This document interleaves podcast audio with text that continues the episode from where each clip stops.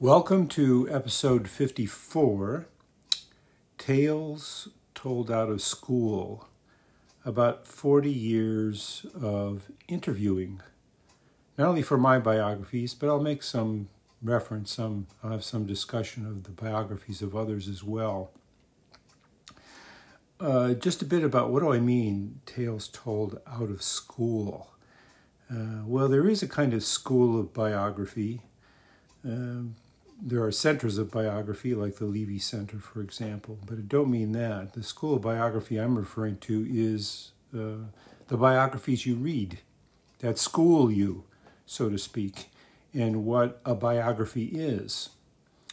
And I guess the point of this podcast is there are things you need to learn about biography that you won't find in those books, in those biographies. That there are things that biographers say to one another and experiences that biographers have which they don't share publicly and sometimes not even privately. I was struck by this when I was working on Richard Ellmann's papers at the University of Tulsa. And he had been scheduled to write a, an article about writing his biographies, researching and writing his biographies. And at the last minute, he backed out. He wouldn't do it. And one of the reasons he wouldn't do it is what I discovered in his papers the kinds of things he had to do to get people to talk to him, the kind of manipulative behaviors he would have to have talked about. And Ellmann, at this point was such a sainted figure in the history of biography. I think he had a certain persona, a certain kind of image uh, that he wanted to uphold.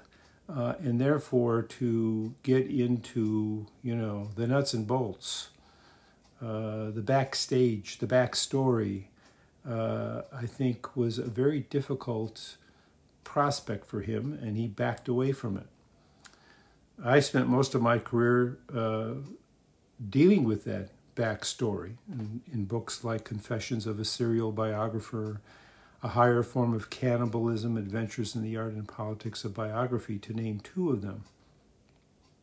And I've never been reluctant to uh, to talk about what happens out of school. Um, here's one example. Um, this morning, when I woke up, I read the obituary for Peter Manso who wrote a number of books. Um, the one that I was most concerned with in, in my career uh, was an oral biography of Norman Mailer. His oral biography of Norman Mailer is extraordinary, if for no other reason than that he got so many people to talk to him, including Mailer's mother, other members of Mailer's family, his closest friends, uh, Mailer himself, Manso was a friend of Mailer's. They eventually had a falling out. Um, Manso was not the easiest person to get along with. When I decided to do a biography of Norman Mailer, we're going back now to 1990, after just after I had published my biography of Martha Gellhorn. And I was an administrator. I was dean of education at Baruch College, City University of New York. And originally, I was going to do more of a critical book about Mailer because I didn't see how, as a full time dean, uh, I was going to have the time to travel and do the kinds of archival research you have to do for a biography. But I couldn't help myself. Uh, literary criticism was not enough. I found myself wanting to do a biography. Uh, and I was looking around and thinking about how he was going to do it. What I decided to do, I did do archival research at the University of Michigan, for example, University of Texas as well, uh, and I did do some interviewing for the book. But given the time constraints that I had, uh, I had another tremendous resource Peter Manso's oral biography of Norman Mailer. I started to look at his interviews and realized that you know they were just interviews. It was a collection of interviews. These could be shaped selectively uh, as part of my biography. Uh, and of course, I scrupulously document in my mailer biography what I take from Manso. Flash forward, the book is about to be published and galleys are being sent out. And my editor at, the, at um, Paragon House, my publisher, gets a call from Peter Manso, who says, "Oh, that looks like an interesting biography of Mailer. I, I would like to review it. Could you send me a galley?" Well, as we subsequently learned, he had no intention of, of reviewing my Mailer biography. He wanted to see, of course, what I, what use I had made of his work. Well, he blew a gasket uh, because he said I had ripped him off I had used his material. Um, what was it for, I wondered, other than to be used by another biographer uh, because it was so valuable? His argument was he had, he had uh, had to get releases for all the people that he had interviewed, and therefore I had to get his permission. I had uh, canvassed this problem with my wife, Lisa Paddock, who is an attorney, uh, with a special interest in copyright. And I said to Lisa, I said, look, these are not Peter Manso's words that I'm drawing on, sometimes quoting, sometimes, you know, paraphrasing, summarizing, using as facts when they are facts. I don't see why I need his permission.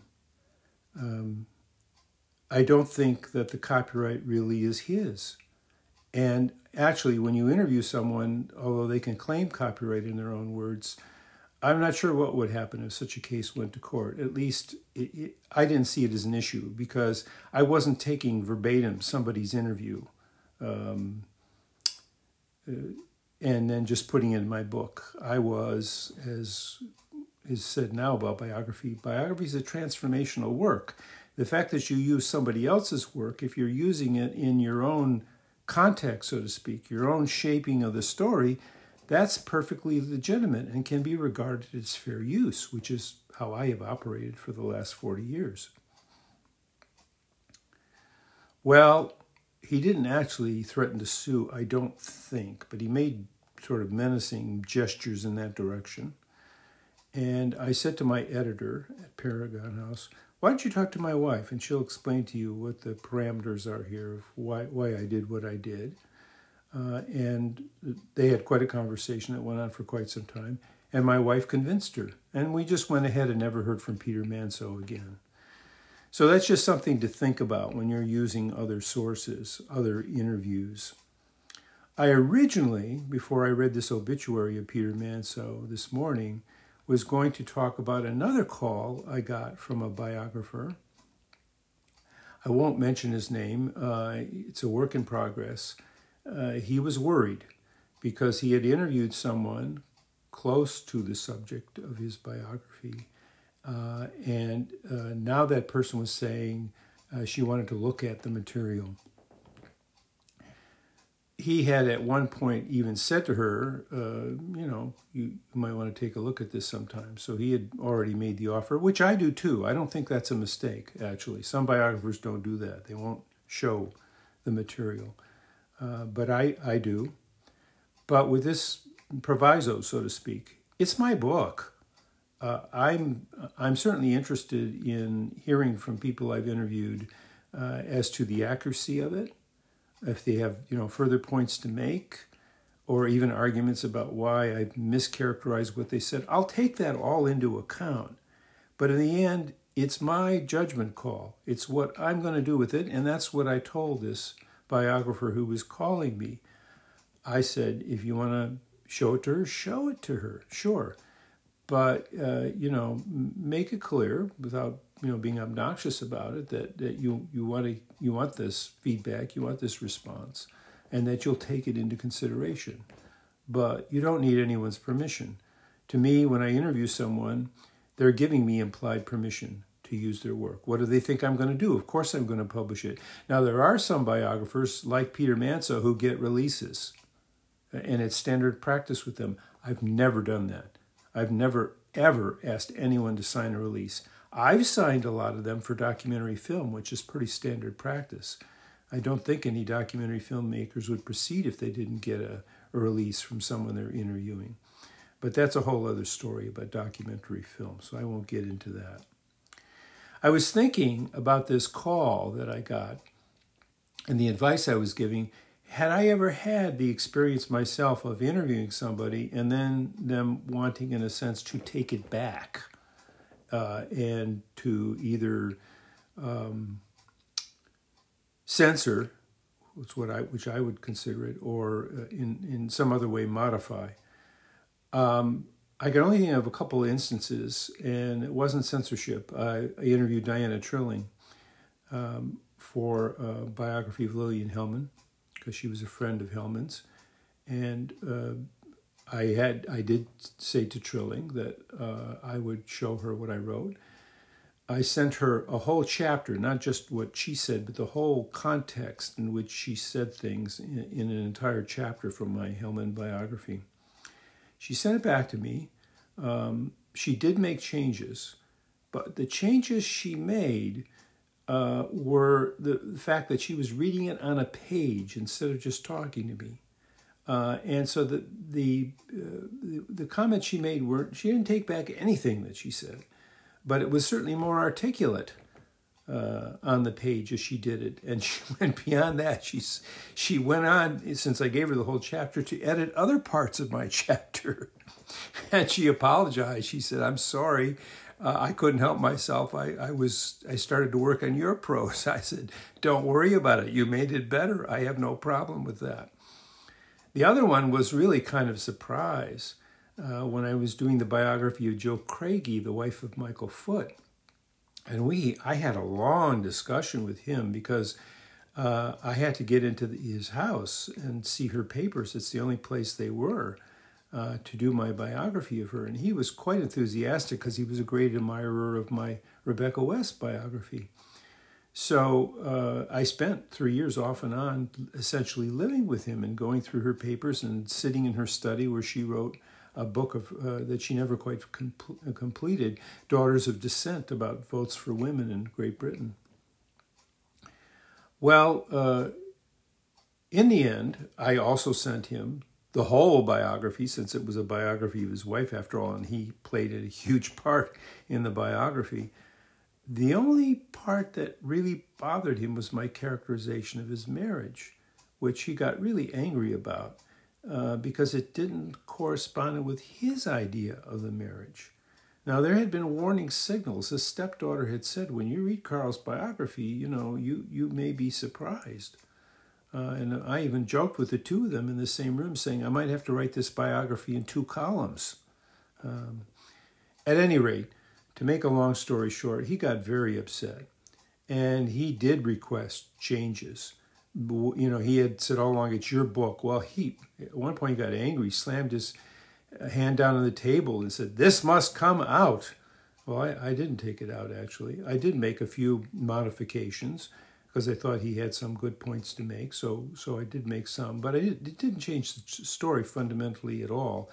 And I wrote a second book, A Private Life of Michael Foot, in which I go into this whole issue, uh, what happened with him. Uh, because I spent, had spent so much time with him, there was enough material for a book about him. So that's that's what happened. Um, I've been interviewing uh, for 40 years. I began with a biography of Marilyn Monroe.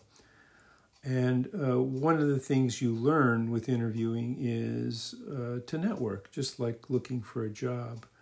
Uh, and there, there are people who may only have a tangential relationship to your subject, but they're a way in. Robert Caro talks about this, about starting on the periphery, way out there before you get to the central figures in your subject's life, and you work up sort of a head of steam and a network of people uh, that you interview, and it gets you closer and closer and closer to the center of things, whether you're authorized uh, or not.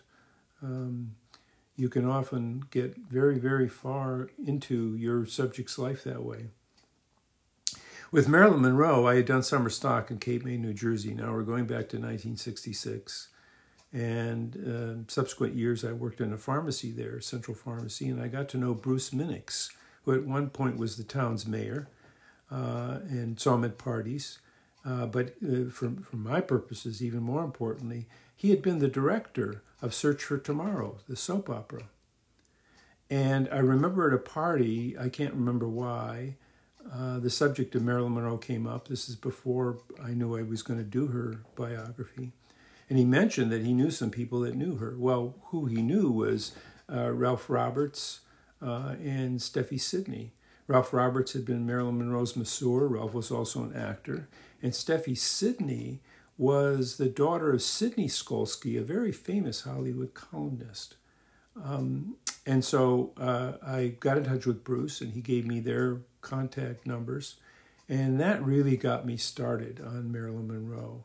Uh, from from um, uh, Ralph Roberts, a very thoughtful, kind, tender man who had some really intimate things to say about Marilyn Monroe, and Steffi Sidney, who, as a young woman, grew up knowing Marilyn Monroe, really gave me insights that you don't get from people who acted with Monroe or only saw her in a professional capacity. So that it gave my book, I think, a kind of intimate feel that some of the other earlier Marilyn Monroe biographies didn't have. Uh, I was just looking at the acknowledgments of the Marilyn Monroe book, and I had entirely forgotten what Steffi told me about Ben Hecht, the famous screenwriter and journalist and novelist Ben Hecht, calling up uh, Sidney Skolsky. He was working on Marilyn Monroe's autobiography, which eventually was published as my story. And Hecht was calling up Skolsky to say, uh, reading things to Skolsky, who was very close to Marilyn Monroe and had a part in creating her career, Hecht would, was calling up Skolsky and reading parts of my story to him and saying, How does this sound? Does this sound like Marilyn? Is it capturing Marilyn? I mean, that was really a gift. And, and I don't, the, Steffi Sidney, Skolsky's daughter, had not been interviewed by earlier uh, Marilyn Monroe biographers. So that was extraordinary. It was through Ralph that I got to meet Ellen Burstyn. Uh, and Ellen Burstyn never knew Marilyn Monroe, but Ellen Burstyn was a member of the Actors Studio and really looked upon Lee Strasberg as her savior and was very upset by biographers who looked upon Strasberg as a kind of manipulator who only took on Monroe because she was a famous figure who might do something for the Actors Studio.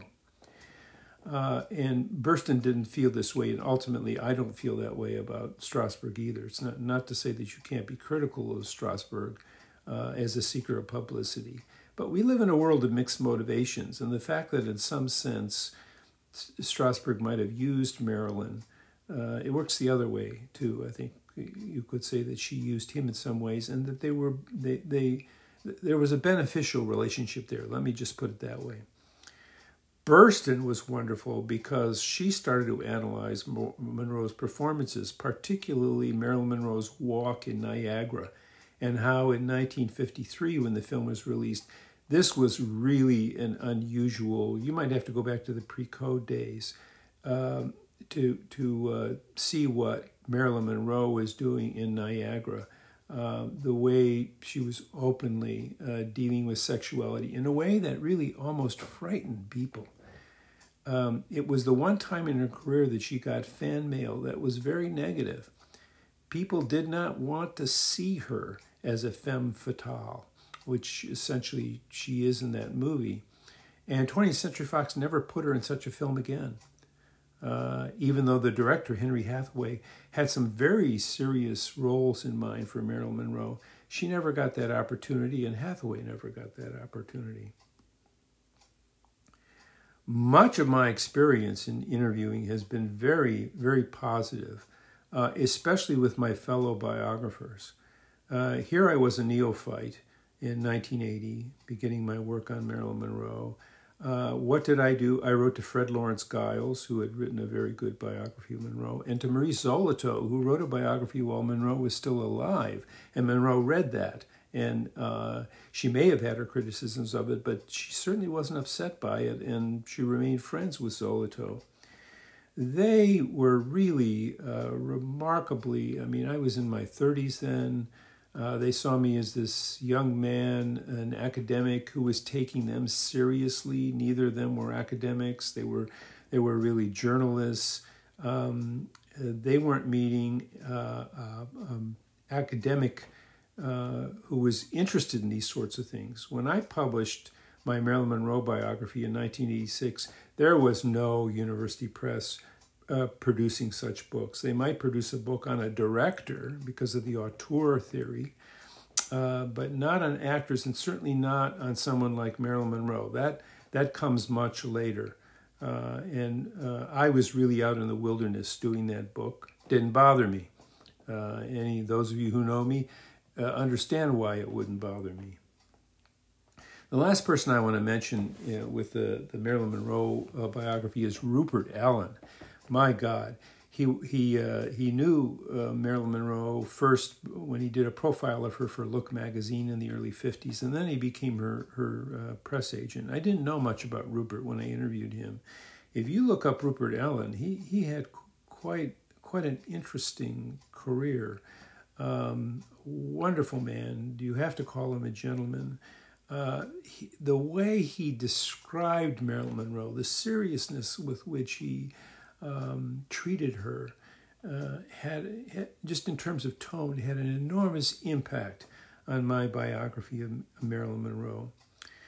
So I'm giving you the impression um, that, with this exception of the Michael Foot story, uh, my experiences interviewing have been very positive, and many of them have been, that's for sure. But even the most renowned biographers um, have had their difficulties interviewing. I reviewed a book by a very prominent biographer who uh, contacted me, very appreciative of my very positive review. And I say, had said something in that uh, review about interviewing. And if you look at, and I can't tell you who this is, but if you if you were to look at this biographer's acknowledgments, he acknowledges the the the daughter of his subject and how helpful she was and so on. But in his email to me, he said, she was a pain in the ass. And went on to detail what he meant. Um, that's the other thing about biographers' acknowledgments. They're almost never honest. Uh, by which I mean they're just profusely grateful, uh, and you you never learn. Uh, you know, can you can you think of a, a, biographer's acknowledgments which reads something like this? My thanks to the daughter of so and so. We certainly had our rough times and disagreements, but in the end, it worked out just fine. really? You think you're going to find a biographer who says that? And yet, not knowing that, not getting that kind of acknowledgement, uh, to be able to read, in other words, out of school, that kind of acknowledgement, you're not really getting at what biography is as a process. You're not getting at, in a sense, the subtext or the backstory of why reviewers will treat a biographer in a certain way. I certainly learned this uh, when my wife and I did a biography of Susan Sontag, and we got some some very good reviews, but some very negative reviews by, you know, New York establishment people uh, who were part of the Sontag circle in one way or another. Uh, there had been, by the way, many publishers who wouldn't publish the Sontag biography because they say, "Oh, we know Susan. We we we just we we can't do this. Um, we we can't publish a book that." Uh, explains how Susan Sontag became Susan Sontag. So there is, in a sense, what you might call this uh, this dark side of biography uh, that's that's very difficult to um, manage. It reminds me of the next biography I did uh, of Lillian Hellman, uh, and I wanted, and I will name the person in this case, uh, playwright Ruth Goetz. Uh, and I had been told that she had some some interesting things to say about Lillian Hellman. Uh, and one of the problems uh, in dealing with interviews is uh, you, you, want all you know you want a range of opinion, you want a range of perceptions on your subject. But what is an uh, interviewee supposed to do when his or her memories are basically negative? Uh, and that's the way they honestly feel, and that's their view of the subject. uh, but do they really want to be in a book just saying those negative things and perhaps being accused by others of having access to grind and animosities that they're taking out on this on the subject in this biography the subject you get into all that business with biography. Well uh, through another biographer i got ruth goetz's telephone number and i called her up. Uh, and she was very wary. She didn't want to be interviewed. And i said well you're you're you're an important voice. Can't can't you tell me anything about lillian hellman and in a barely audible voice ruth goetz said to me she was a viper. I'm still here. I'm just going to drink my tea.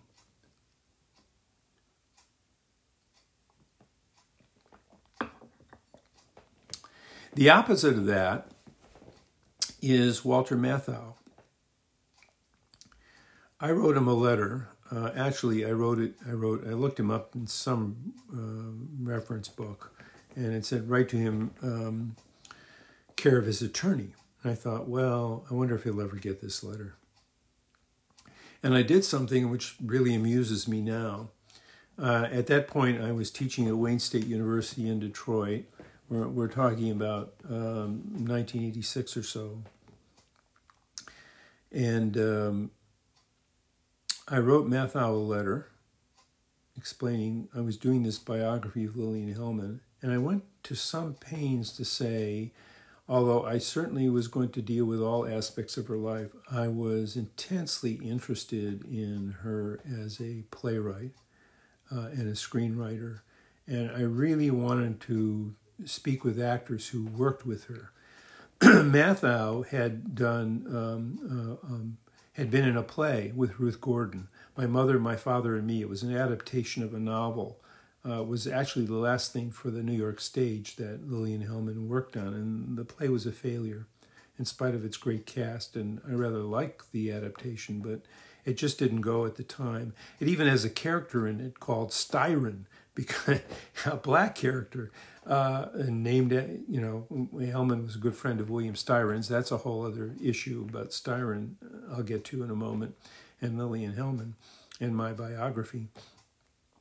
Uh, but uh, Matthau, uh, I, I, in my letter to Matthau, uh, I said, you know, I'm I, I, teach at Wayne State University, and here's I don't know if I gave my teaching schedule. I haven't gone back to look at the letter. It's in my archive at the University of Tulsa, as, as is my interview with him, which occurred on the phone. I actually told him which days of the week would be the best to call me and gave him my number. I think at the time I thought, well, boy, this is really a long shot. Am I going to hear from Walter Matthau? By God, the guy called me up and we talked for at least a half hour about all sorts of things because he got to know Hellman. You know, she essentially became a friend. He wasn't just in one of her plays. Uh, and I remember particularly talking about her politics. She's, she's often been called a Stalinist, certainly a leftist. And it was in Matthau was very thoughtful, and he said, you know, I wouldn't, I wouldn't characterize her so quickly. He said, I can think of things which put her on the right side of things, that is politically uh, uh, conservative side, and the liberal or the radical side. He said she was a very complicated person, uh, which is what a biography wants to show. It shouldn't be simply a, a political, certainly attack on the subject or present one point of view. So it was a remarkably interesting interview um, at the end of it, I was just so thrilled and so taken with this. I said to Matthau, I said, Why did you call me? I'm really surprised that you called me.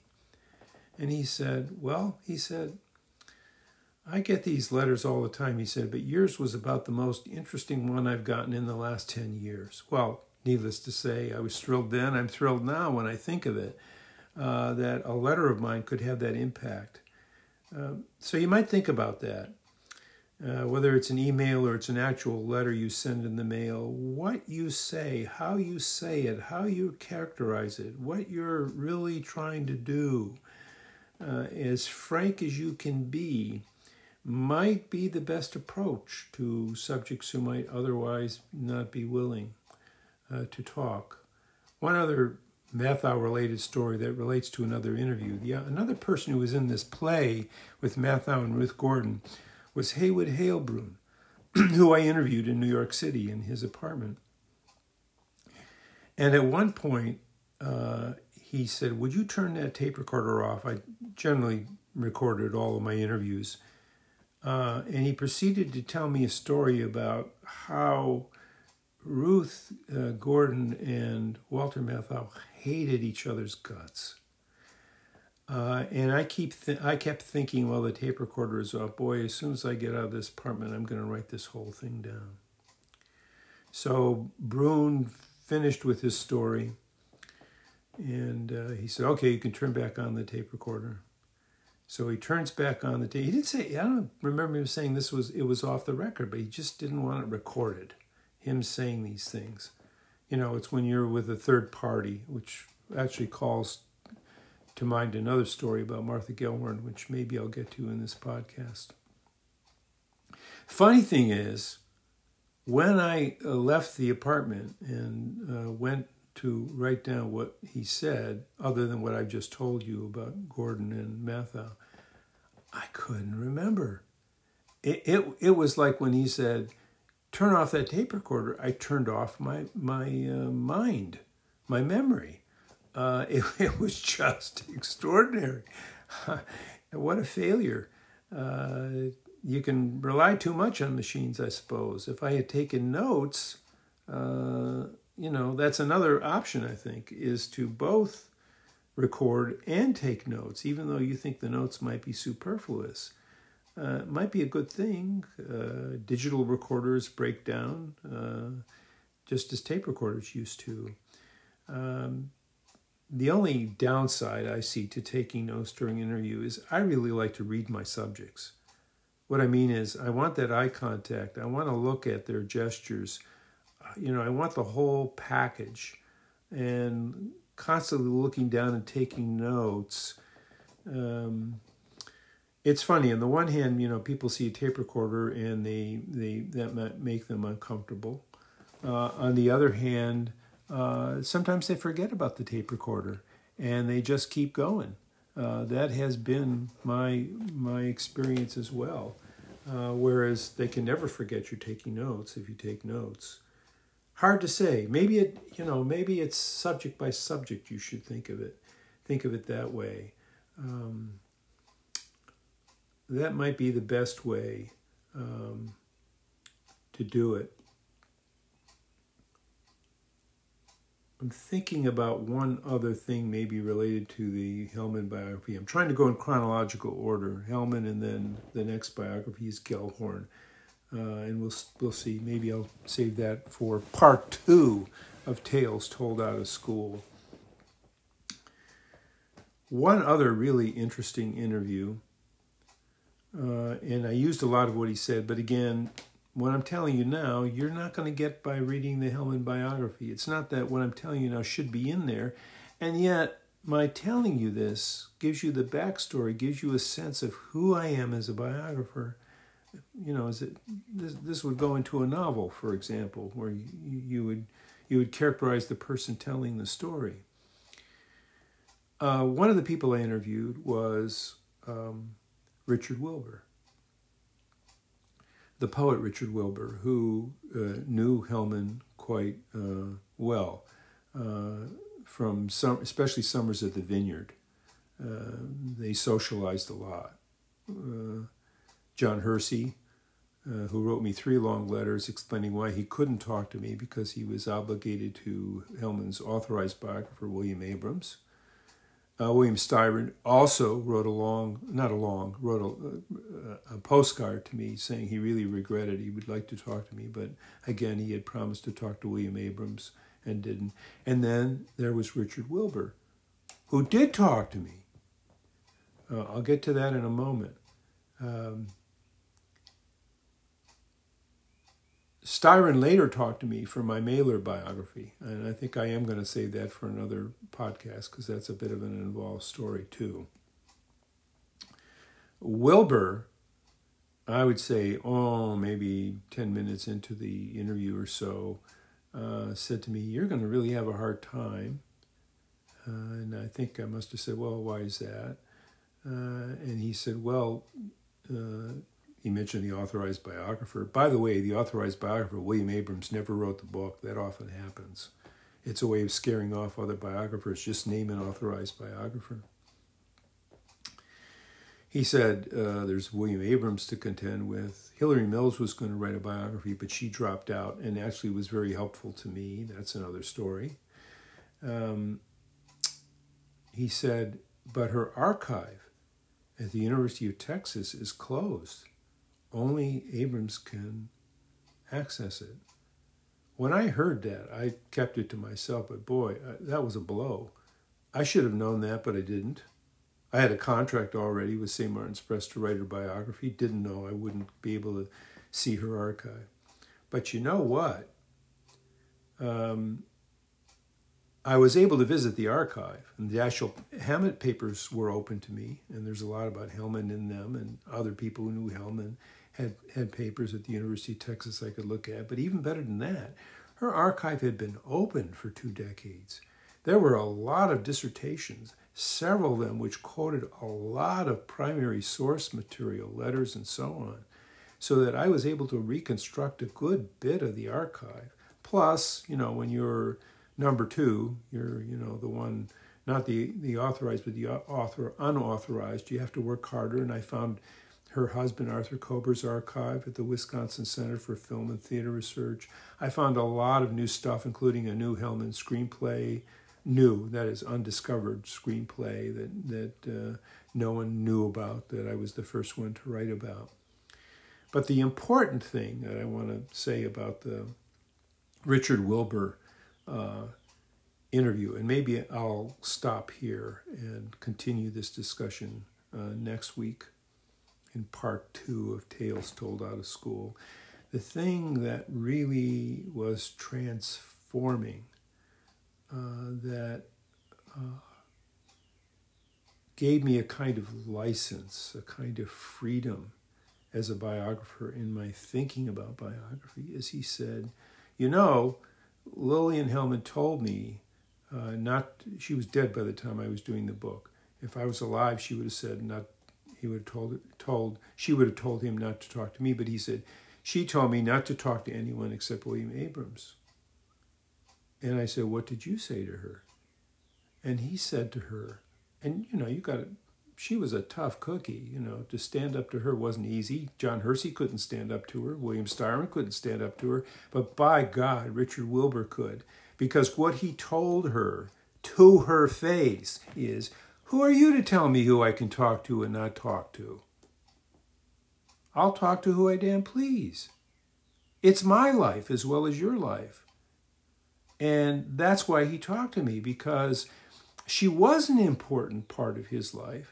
And he was going to be censored. He was going to be prevented from talking about it simply because she had laid down the law. Um, this happened with my Rebecca West biography. That's another story I have to tell in another podcast. So let's leave it there. Uh, we're we're partly out of school. We're we're not all the way out yet. So stay tuned and thanks for listening.